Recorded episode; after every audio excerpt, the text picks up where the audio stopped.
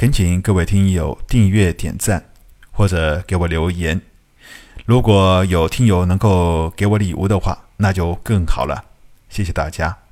第一百四十七章，宁勋向身边望去，苍老声音所说的那个顶级机械生物，竟然是小宝。整艘斗王级战舰上能够干出往自己身上喷吐润滑油的这种事情，就只有小宝一个机器人了。只是。小宝是机器人，何来机械生物这个名词？机器人虽然带个人字，但终归不是人，他们都是地地道道的非生物。苍老声音的话让宁勋有些莫名其妙。小宝听到有人给他取了这么一个名字，很是气愤的，立即停止了他那项按摩的行为。张口对着半空便骂道：“你这个老家伙，听你的声音就知道是个老不死加老眼昏花。我无敌小宝是全宇宙最厉害的机器人，上刀山下火海无所不能的超级天才机器人。什么狗屁机械师生物，哪里有我厉害呢？哼！”宁勋拦住小宝继续开骂的意图。从这半空中说道：“既然你刚才说等待了我们九千多万年了，现在我们来了，我想你也应该露个面给我们看看吧，不然让我们很难相信你的诚意和所有说过的话。”不知道为什么，直觉告诉宁勋，这个苍老声音说的每一句话都没有欺骗自己。呃。苍老的声音低声沉吟了一下。其实我一直没有躲起来呀。自从你们刚来到我这里，我一直就在你们的面前。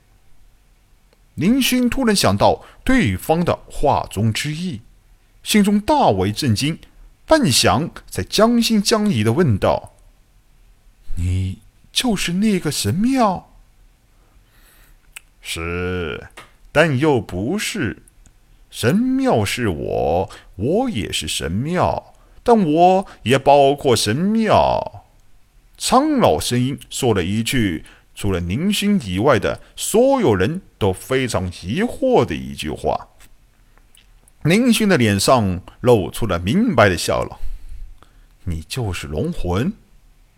没错。”我就是整个龙魂空间位面，这个位面中除了生物以外的所有东西都是我，包括空间和时间。天啊，你是整个空间！宁勋还没有发话，怪博士惊叫起来：“哈 哈哈哈！空间也是生物体，没想到。”真是没有想到啊！作为一个生物学家，没有任何东西比遇上自己从没有见过的科学实物更令人兴奋的了。见到这样一个骇人听闻的奇特生物，使得怪博士的心中欣喜若狂。怪博士乐得抓抓邋遢的头发，直接从总控制舱中乘坐悬浮平台飞出了斗王级战舰。落在龙魂空间的地面上，连续众人担心怪博士的安全问题，也纷纷的跟着离开了斗王级战界。这真是宇宙之神的杰作，竟然能够创造出如此神秘的奇特空间。怪博士趴在地上，用不知道是用何用途的仪器不断的照射地面，同时嘴中还不忘记嘀咕。龙魂爽朗的笑声再次响起。宇宙是神秘的，你们只有短暂的几百年生命的人类，又怎么能够完全的解开它的谜团？什么样子的生物都是有可能出现的。我其实也只是一种比较特殊的生物罢了。大概是因为谈论自己。龙魂说的很模糊。一切生物都是由非生物组合进化而成。我在产生意识之前是什么也不知道。多少亿年来，我见证了宇宙的兴衰，生物的多样性，我比你们更清楚。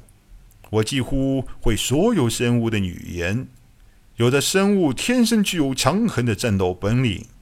奇怪的是，无论文明怎么样发展，最终占据着宇宙之主位置的，却总是你们的人类。那些强大的种族，无论在短时间内产生多么强盛的能力，最终却难逃灭亡的命运。就像这个有趣的小机械生物。你在说什么？你再说一遍。小宝一听就不愿意了。我说了，我是科技社会的机器人，不是机械生物。小宝，你先别急，听他说说。林星意识到一件非常重要的事情：这位由空间组成的生物，既然有漫长的寿命。甚至见证了数个宇宙文明的发展，说不定真的知道小宝的身世。而且听龙魂所说，他对小宝的身体结构还是非常清楚的。哈哈哈哈！龙魂笑笑。机械生物其实和人类是一样的，他们是一个宇宙位面的生物，本源也是人类。那个空间位面和你们的科技社会空间现在发展方向也有一点相像。那个位面的人类在最初走的是科技发展路线，科技发展最大的体现就是武器的创新和升级。几万年的文明发展使得那个位面的人类机械武器强大到了极致。最后，为了追求更强，他们便把人类的脑部进行了研究，最终放出最完美的人类脑部制造出来的一种生物，就是机械生物。只可惜，机械生物的成功率实在是太小了。人类文明发展到了最极致，也只能对其进行模仿，而无法解开它的秘密。所以，模仿人类脑部制造出来的机械生物产生了进化，成为智力不下于人类的生物。双方为了争夺宇宙的空间而发生了斗争，最后两败俱伤，进入了毁灭状态。记得就在那个时候，幸存的机械生物还想进入我的龙魂位面。被我全部都阻挡在了外面。宁勋大惊：“龙魂，你是说小宝这样的邪恶家伙还有不少？他们现在在什么地方？你知不知道？”不过想想宁勋也就释然。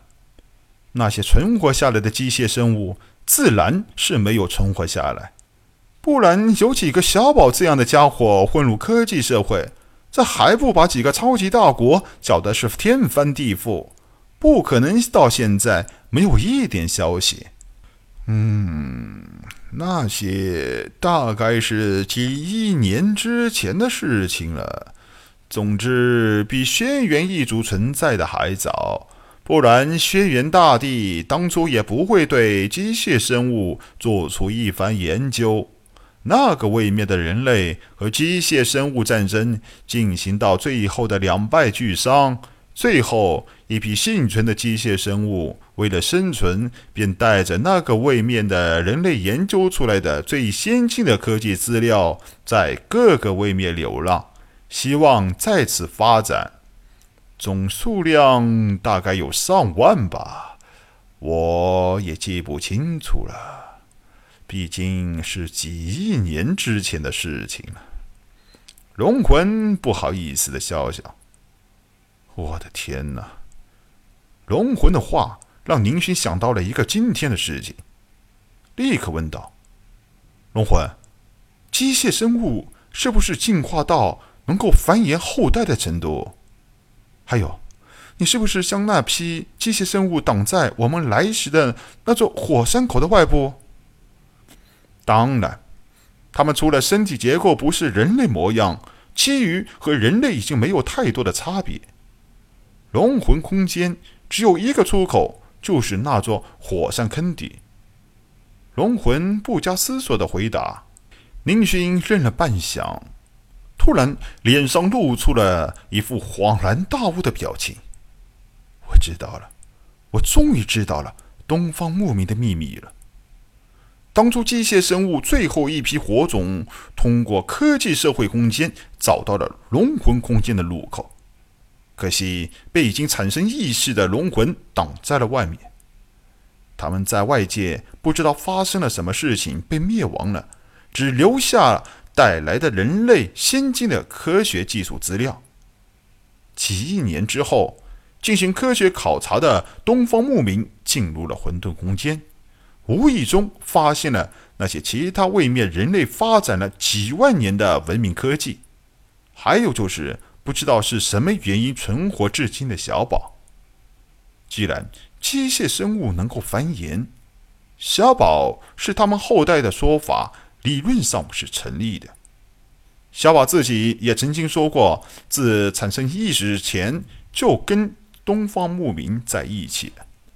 本集播讲完毕，欢迎收听由主播奔向地平线录入的科幻小说《星际乞丐》，后面的内容将会更加精彩，敬请期待。